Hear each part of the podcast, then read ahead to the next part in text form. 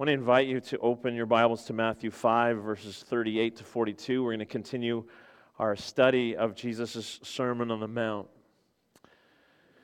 It was Thanksgiving, either 1997, 1998. I don't remember for sure what year it was. Christine and I were relatively early on in our, our, our married life. We'd gotten married in 97. It was one of those two Octobers. We'd gathered at my father's house for Thanksgiving dinner with some family. Uh, my parents are divorced, remarried. My dad had married a, a, woman, my stepmom, who had three younger kids at the time. And so by that Thanksgiving, uh, her oldest son, my oldest stepbrother, was around the age of 18. And, and at that time in his life, was having some issues with anger. Things were a little bit challenging. And I remember sitting in the living room uh, just outside the kitchen, visiting with family and suddenly hearing this scream from the kitchen and a struggle. I, I leapt up immediately, ran into the kitchen, and saw my stepmom struggling with her oldest son, my stepbrother, and he was holding a, a huge kitchen knife. I, I tackled him, grabbed his arm, tackled him to the floor. One of my brothers came in right behind me, and we got the knife away from him and pinned him down while we waited for the police. Needless to say, that's a memorable Thanksgiving. My question this morning is this. In the text that we're going to look at today, Jesus says these words Do not resist an evil person. So, my question is Was I acting in disobedience to Jesus? Jesus says, Do not resist an evil person. The passage we come to this morning is perhaps, my brother, by the way, he's evil like we're all evil. He's doing much better. We're, we're good. It's a long time ago. The passage that we are looking at this morning is perhaps one, the one passage in the Sermon on the Mount that most people immediately rush to. John Stott writes these words about this text. He says, Nowhere is the challenge of the sermon greater Nowhere is the distinctiveness of the Christian counterculture more obvious. Nowhere is our need of the power of the Holy Spirit, whose first fruit is love, more compelling. Jesus' Sermon on the Mount is prefaced by Jesus beginning to proclaim the good news of the kingdom his announcement that in his coming, God's kingdom was breaking into the world. A whole new order was, was showing up. The future was spilling into the present. Heaven was invading the earth. I have been contending through this series that, that when the good news takes root in our hearts, when the good news takes root in a community, uh, something happens. And that something that happens is described for us here by Jesus in the Sermon on the Mount. That something that happens is the creation of a new kind of humanity, gospelized humanity.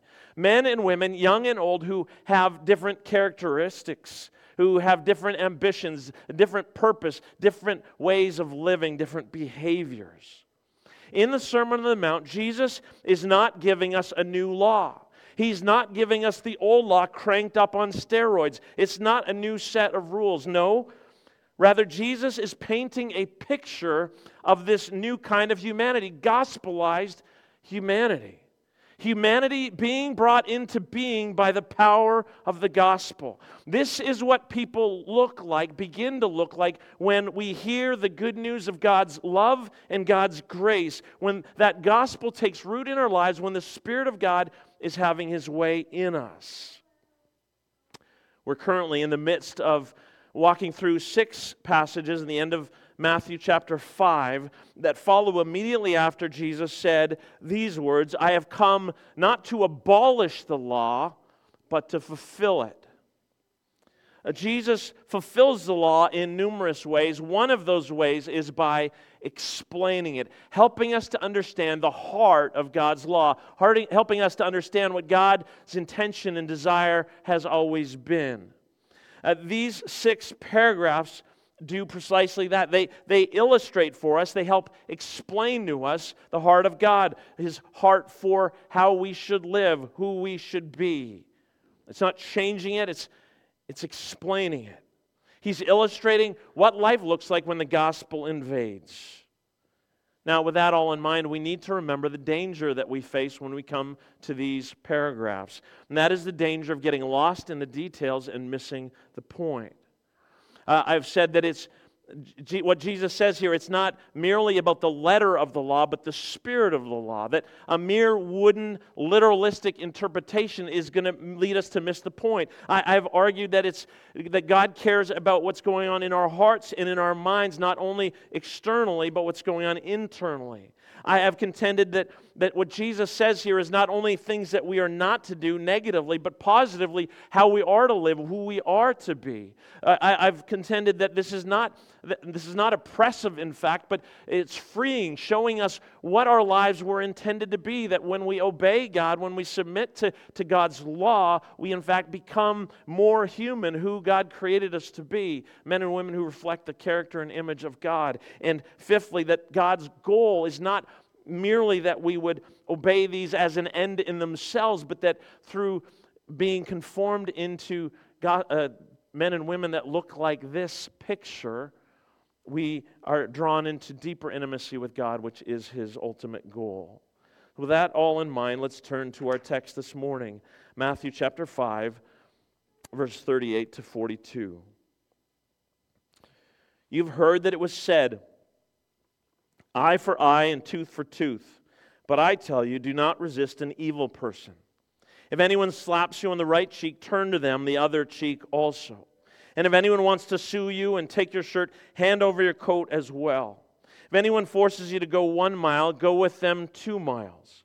Give to the one who asks you, and do not turn away from the one who wants to borrow from you. I want to, in the time that we have together, do six things with you. First, I want to explain to you the Old Testament law that stands prominently in the background of everything that Jesus says here. In fact, Jesus will quote that Old Testament law.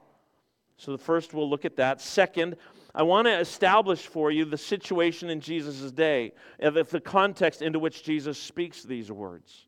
Third, I, I want to spend some time considering Jesus' prohibition.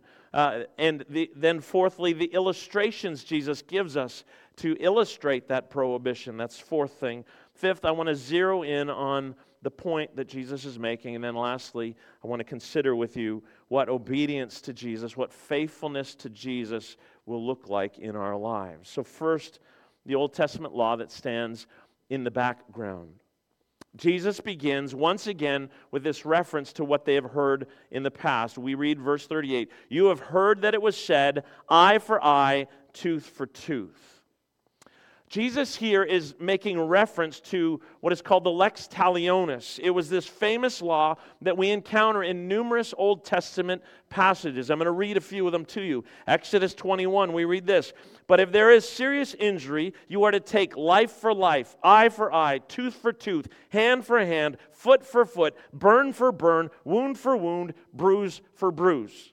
Leviticus 24 anyone who injures their neighbor is to be injured in the same manner. Fracture for fracture, eye for eye, tooth for tooth. The one who has inflicted the injury must suffer the same injury. Deuteronomy 19 show no pity. Life for life, eye for eye, tooth for tooth, hand for hand, foot for foot. Imagine, parents, if we exercise discipline of our children in this way. You just gave your brother a black eye? Okay, I'll pin him down, you hit him back. Right? I mean, this is biblical. This is the lex talionis. And so we need to understand uh, there's a number of things that we need, we need to note about this law, the law, law uh, the lex talionis. First, we need to note that the law of Moses was not only a moral law, but it was also civil law. There is a distinction. For example, uh, there is nothing inherently wrong with driving your vehicle uh, at 200 kilometers an hour, for example. There's nothing morally wrong, it, nothing inherently uh, evil about that, except that our society has put in place here in Canada, in Alberta, uh, rules to protect society, and so they say, uh, so it's breaking civil law. There are places on the planet, I've heard, where you can drive that fast with no, no repercussions. Right? So nothing morally wrong with it, but it's, it breaks civil law. There's a distinction between moral law and civil law. We need to understand that first. Secondly, In response to the question, uh, why, we need to note this. The Lex Talionis outlined the principle of exact retribution, which accomplished, it, accomplished two important things. One, it defined justice, it specified that the punishment must fit the crime. It specified the punishment that the perpetrator deserved. And secondly, it restrained excess. It established a boundary to protect the perpetrator. The punishment could fit the crime, but it could not go beyond that. Many years ago, I think I was probably in junior high or maybe early high school. I remember sitting in a Harvey's restaurant in Toronto across the street from Maple Leaf Gardens with my brothers and my dad. We'd gone there, sadly, not to watch the Leafs, never saw a Leaf game at Maple Leaf Gardens. We had to go to Buffalo. We could never get tickets in Toronto. But we were there to watch a, uh, a track and field event at Maple Leaf Gardens. Uh, one of my older brother's friends was competing, and so we were there. We were sitting at Harvey's uh, having s- some food before the game, and I, am the middle of four boys. I have younger twin brothers and an older brother, and we were there uh, being brothers. I don't remember exactly what led up to it, but at one point they had condiment bottles on the table. I squirted some ketchup and got it on my older brother's jacket. So Lex Talionis would say he should squirt me back with ketchup, but he just reacted. He grabbed the nearest bottle, happened to be vinegar, and sprayed it in my face. I don't know if you've experienced that before, but there was significant sting. And I remember my dad expressed his displeasure with my, what my older brother did. Uh, the reality is, Lex Talionis would have served me very well that day. Sure, squirt some ketchup on me rather than vinegar in the face. So, so Lex Talionis defined the, what the perpetrator deserved a punishment that fit the crime, but it, it prevented excess. In, in the ancient world, sometimes things were brutal, right? You poke out my eye, I chop off your head. Like that was the world. And so, this law, in fact, was about justice. Uh, third, we also need to understand this about this law that lex talionis was given to Israel as a nation. Uh, that is, it was to be applied by the nation's judges. The law was not designed to be discharged by individuals swept up in personal vendettas. You poke out my eye, someone else will poke out your eye. It's not for me to do. It was given to the nation, to their judiciary. So, to sum things up, with regards to this law, things we need to understand. The main, ten, uh, the, the, the main intent of this Mosaic legislation was to establish justice and control or stop excess. Lex talionis, properly applied, uh, would prevent angry and violent uh, acts of revenge. Is not a set of controls for anger and violence and revenge not needed in our world? Martyn Lloyd-Jones writes this This whole tendency to wrath and anger, to retribution and retaliation, is there at the very depth of human nature. It is one of the most hideous and ugly results of the fall of man and of original sin. The lex talionis is what Jesus quotes, what he references, and it stands in the background. Let's turn, secondly, to the situation of Jesus' day. John Stott writes this it is almost certain that by the time of Jesus, literal retaliation for damage had been replaced in Jewish legal practice by money penalties or damages. In fact, that was likely the case far earlier, that rather than literally, uh, literal retaliation, there was this monetary penalty that was paid. Nonetheless, this law, the lex talionis, remained part of the civil life of God's people, the civil life of Israel. Now, I want you to think with me. Remember how the religious leaders, the Pharisees, scribes, teachers of the law, what they were doing relative to the other laws that we have already encountered thus far in the Sermon on the Mount. They were, by and large, they were limiting the restrictions. They would see a law and they would find ways to, to limit the restrictions of the law, and then they would broaden the permissions of the law. They were making the law more doable, if you will. Uh, they were, they were focused legal, uh, legalistically at keeping the law, but they were missing the point. So remember, when it came to murder, so long as they didn't kill anyone, they were good. Didn't matter how angry or how, how violent even they were with one another, as long as they didn't actually kill someone, they were keeping the law.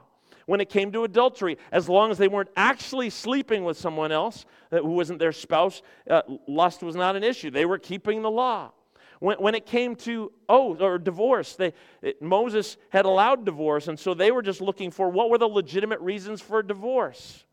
When it came to, to making oaths, they, they, they created formula that would allow them to, under certain circumstances, they could break their oath and still presumably be keeping the law.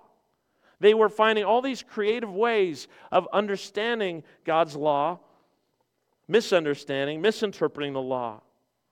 And so by Jesus' day, the lex talionis uh, was chiefly, which was chiefly about preventing excessive retaliation or revenge.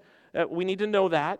That, that. that was what it was for. And secondly, it was to be applied by the judiciary, not by individuals. But both those fundamental aspects were now uh, avoided, ig- ignored, they were overlooked. So the question in Jesus' day was this How far may my personal retaliation extend without breaking the law? Eh, that, that is to miss the point of what that law was all about. What, what am I allowed to do to retaliate when someone does me harm? What can I do before I'm breaking the law? By Jesus' day, this law was actually being used to justify personal revenge despite the fact that the Old Testament explicitly forbid that. In Leviticus 19, we read, Do not seek revenge or bear a grudge against anyone among your people, but love your neighbor as yourself. Thus, as John Stott asserts, the principle of judicial retribution was being utilized as an excuse for the very thing it was instituted to abolish, namely personal revenge. Let's look thirdly now at Jesus' prohibition. Into that context, Jesus speaks these words But I tell you, do not resist an evil person. How are we to understand that stunning and sweeping statement, assertion by Jesus? It, would seem that in one sentence, Jesus has forbidden the use of force of any kind, physical uh, or otherwise, in every situation. Do not resist an evil person. This text has been taken by some as the basis for an uncompromising pacifism. The Russian uh, writer, author Leo Tolstoy came to believe that. He believed that there should be no soldiers, no police officers, and no magistrates because each of those professions, people in those professions, do exactly what Jesus said we're not to do that is, they resist an evil person. Others have concluded that at least police officers and the judiciary are necessary, but they have also concluded that Christians should not be engaged in those professions for that reason. Our own MB Confession of Faith, Article 13 on love and non resistance, says this We view violence in its many different forms as contradictory to the new nature of the Christian. That would, of course, mean that what I did and the story I shared with you when I began my message was wrong, that it was contrary to what Jesus would have had me do, unless I can find some creative way of wiggling out. Jesus says, Do not resist an evil person. How are we to understand that? What does it look like to be faithful to Jesus at this point? I, I want to be sensitive and respectful towards those who, who may disagree with how I'll answer this. I think this is a, a challenging question. And, and I, by no means do I think I have the corner on the truth, but I do believe that it is exceptionally easy to misread what Jesus is saying, to, to take these words out of their appropriate context, and, and thus go astray in understanding them. So let me remind you of the context in which Jesus speaks these words. The Sermon on the Mount, I have contended, is not a new law, it's not a new set of rules. It's not the old law cranked up, the old law on steroids. Jesus here is painting a picture of gospelized humanity, describing the character of men and women, boys and girls, teenagers in whom the gospel has taken root, describing their new characteristics, describing their new ambitions, describing their new ways of living, their new behaviors, describing what happens when the gospel takes root and the Holy Spirit is having his way. That's what's going on in in the sermon, Jesus here in these six paragraphs that we're walking through, Jesus is illustrating how the gospelized behave in various aspects of life, in various areas. What does the life of the future look like in the midst of this broken world? What is the kingdom life lived out now in the midst of brokenness of this world? What does it look like? In this passage and the four preceding it, and the next one that we'll come to next week, Jesus is providing six illustrations of what that life looks like. But he is not attempting to provide us with a new set of rules, a new law. He's painting a picture.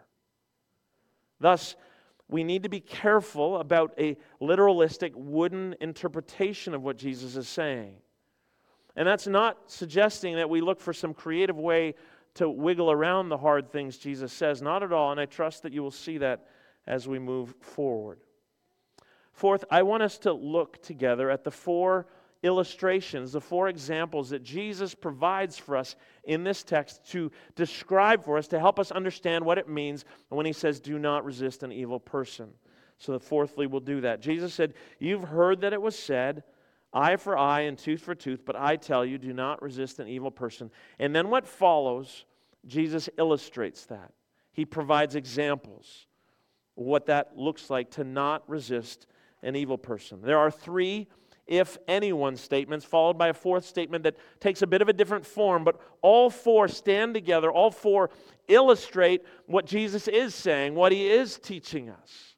These four examples come from daily life for his original hearers. And, and we need to note that this list is not exhaustive. Jesus doesn't attempt to be exhaustive. The first example, the first illustration, concerns a slap to the right cheek. Now, we need to understand that this is not only an act of physical violence, but perhaps more so, it's a gross insult in that culture to slap someone across the face. It was uh, an act that was incredibly disrespectful.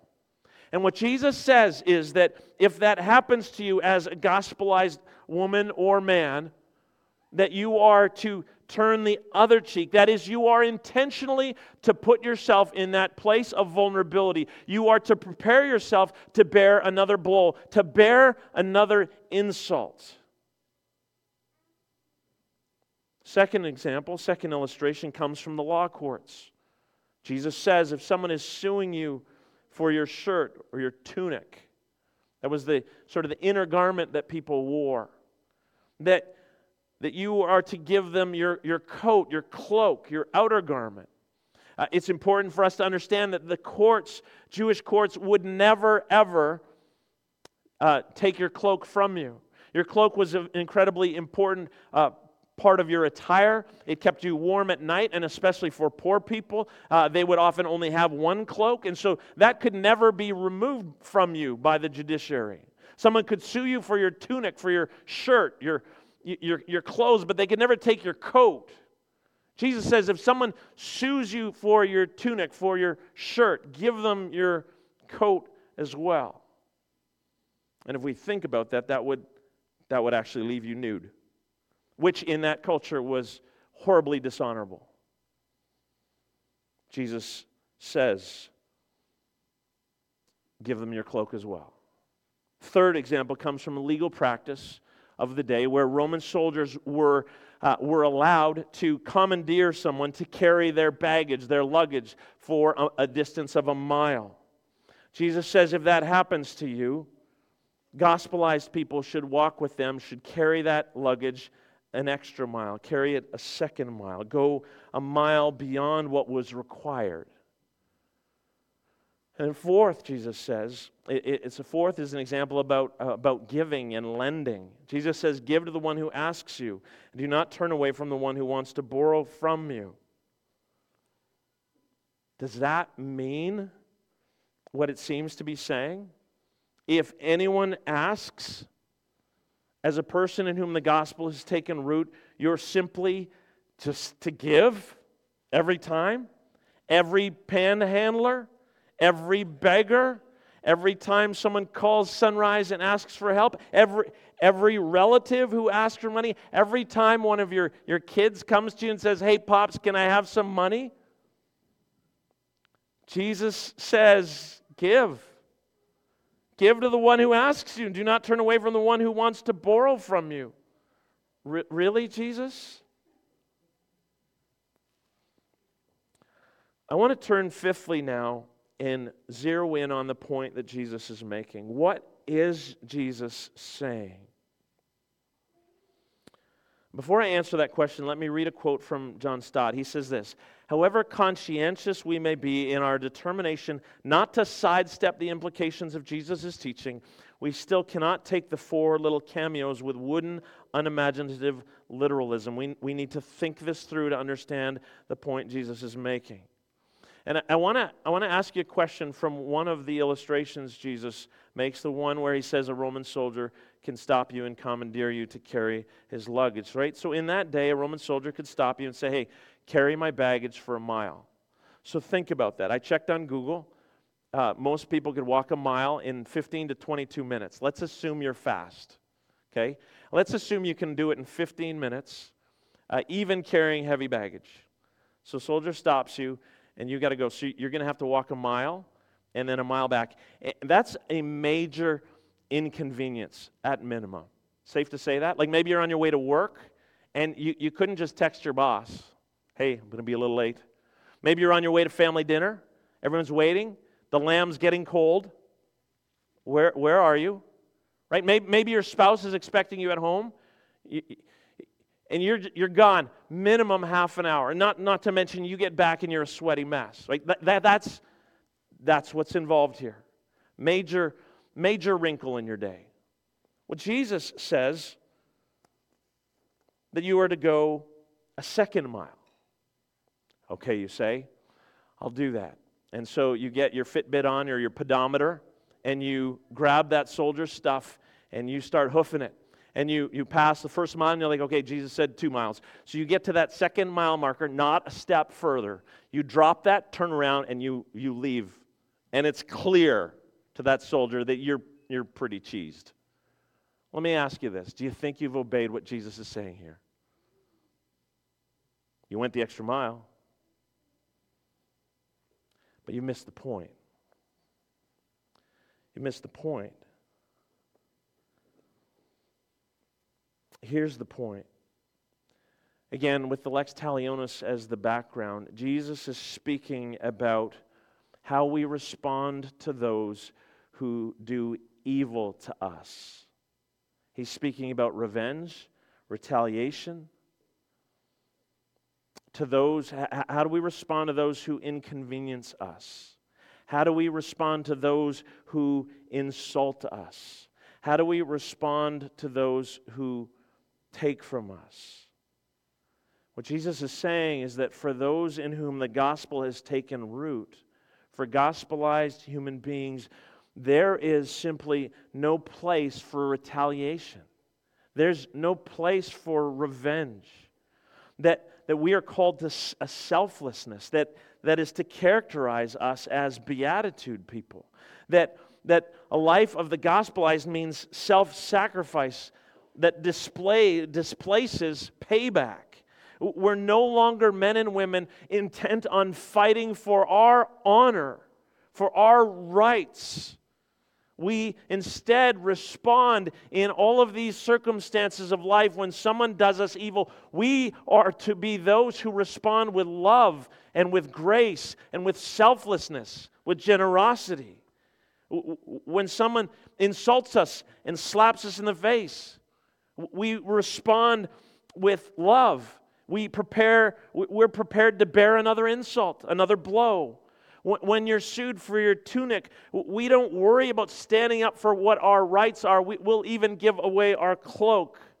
We, we will be wronged in order to love and show grace. When you're commandeered by by those in authority to do something that we might not want to do, something that messes with our freedom, something that messes with what we want. We're called to generously submit, to supply, and even to go beyond what is required.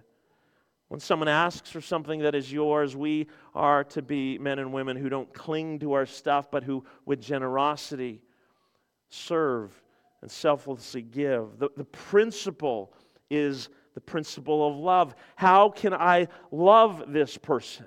How can I show love and grace to this person who has done me evil? How can I care for them? What is for their best? Now, I would suggest that that is an important question. What is most loving in some situations might not look like what we might conclude. Sometimes, I mean, with our children, if we love them, we discipline them. They often don't feel loved in those moments, but that is that is love. And so the principle is love. How do I respond with love? Now, apart from the transforming work of the gospel in our lives, we don't do any of these things. None of these are natural reactions. I don't know if you've ever been hit in the face, but my natural reaction is not to say, hey, hit me again, right? Come out swinging. Like our natural, unsanctified response is not this. This is the work of the gospel in us. We, we naturally want to fight back. We, we naturally want to hurl insults back. We naturally want to stand up for our rights. We naturally want, want to do our own thing, stick to our own agendas, not be inconvenienced by someone else's demands. We, we want to hold on to our stuff.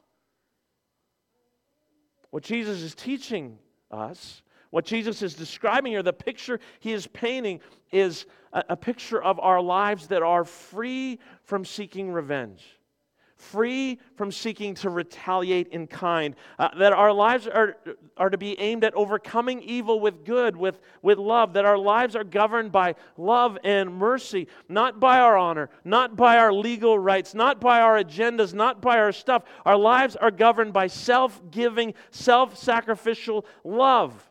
We follow a crucified Lord. Jesus put others first. Jesus put us first. And he suffered. He suffered out of love for us. Every time, every time I read the story of Jesus' crucifixion, I marvel. I marvel at Christ. Because as he hangs there in utter agony physically, just think of the physical agony. He's, he is being tortured hanging on a cross. And the religious leaders and others mock him. They, they, mock him brutally. They say, we read this later on in Matthew's gospel, he saved others, but he can't save himself. He's the king of Israel. Let him come down now from the cross and we will believe in him. He trusts in God. Let God rescue him now if he wants him, for he said, I am the Son of God. They mock him. And the mockery is brutal. And the irony is incredible. He saved others, but he can't save himself. Why didn't you come down from the cross? And in the face of that, in, in the face of the physical agony and the spiritual agony that was going on, and in the face of the mockery, you know, Jesus could have come down. Jesus could have come down, but he stayed. He chose not to save himself so that he would instead save us. He could have come down, but he didn't. He chose to stay. For you and me, he chose to stay upon that cross so that we might be saved. And it is this Jesus that we follow. It is into his likeness that Jesus is transforming us. The disciple Peter says this To this you were called because Christ suffered for you, leaving you an example that you should follow in his steps. We follow a crucified Messiah, one who, out of love for us, suffered.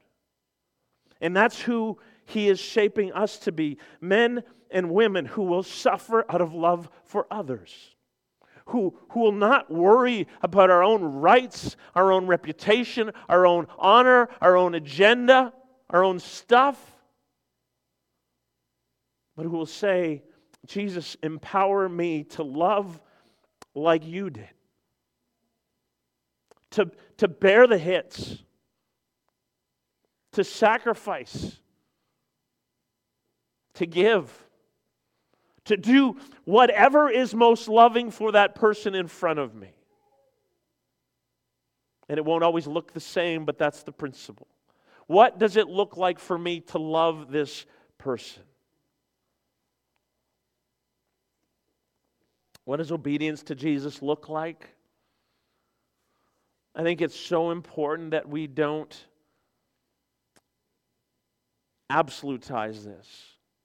That, that we don't come from this text and say, okay, there is never, ever any circumstance where I or anyone or any, any body should resist evil. Jesus resisted those who wanted to stone to death the woman caught in adultery. Right? Jesus tells us in the context of the church that if a brother or sister sins against you, we are to go to them and confront them, call them to repentance. That is a form of resistance. Uh, the Apostle Paul, when, when Peter was led astray and, and he, he withdrew from table fellowship with Gentiles because Jews had come and, and they were still sorting out this whole Jew Gentile thing, and Peter was drawn into that. Peter says that he, res, or sorry, Paul says he resisted Peter. In fact, the same word that Jesus uses here, do not resist an evil person, is precisely the word that Paul uses I resisted Peter. He called Peter to obedience. See, God cares for justice. God's desire is that good would be done in the world. And that means that evil needs to be resisted, and God has instituted authorities to do that. Scripture is, I think, clear on that. Even though those authorities, in our experience, often will let us down and perhaps sometimes become perpetrators of evil. Jesus was not forbidding the administration of justice, but prohibiting that we take it into our own hands. He's speaking about who we are individually. His purpose was and is to forbid that his followers practice revenge and retaliation, that we would respond in kind when evil is done to us. John Stott puts it well when we think of the key principle that Jesus is giving us. The principle is love, the selfless love of a person who, when injured, refuses to satisfy himself by taking revenge, but studies instead the highest welfare of the other person and of society and determines his reactions accordingly. He will certainly never hit back, returning evil for evil, for he has been entirely freed from personal animosity. Instead, he seeks to return good for evil. Thus, the only limit to the Christian's generosity will be a limit which love itself may impose. When someone asks for money, love sometimes means there's a limit, right? Sometimes the help that person needs is not money. Maybe, maybe they need friendship. Maybe there are other ways that we need to, to love them and serve them for their welfare. Love is the principle that drives our responses. Love for others, our, the desire for their good, is to response uh, is to govern our response. H- hate returned for hate, violence for violence will only lead to greater brokenness and misery for both the instigator and the retaliator. Only love is capable of turning an enemy into a friend. Jesus here is speaking about retaliation, revenge, about our own attitudes toward the one who insults us, our, our own heart towards those who step on our toes, our own response to those who take advantage of us. And in those situations, I am to respond selflessly. I am to be like Jesus. I am to be one who bears insults, who suffers out of love. 19th century Baptist preacher Charles Spurgeon coined these arresting words with regards to this text. He said this We are to be the anvil when bad men are the hammers. We are to be the anvil when bad men are the hammers, those in whom the gospel has taken root, those in whom the Spirit of God is having his way, are those who do not respond to evil in kind. When insulted, when struck, when sued, when inconvenienced, when taken advantage of, we don't respond in kind. Rather, we respond out of love and out of care for the good of the other. We, we suffer insult, we suffer violence, we suffer loss. We suffer like Jesus suffered for us out of love. We are the anvil when bad men are the hammers. Amen.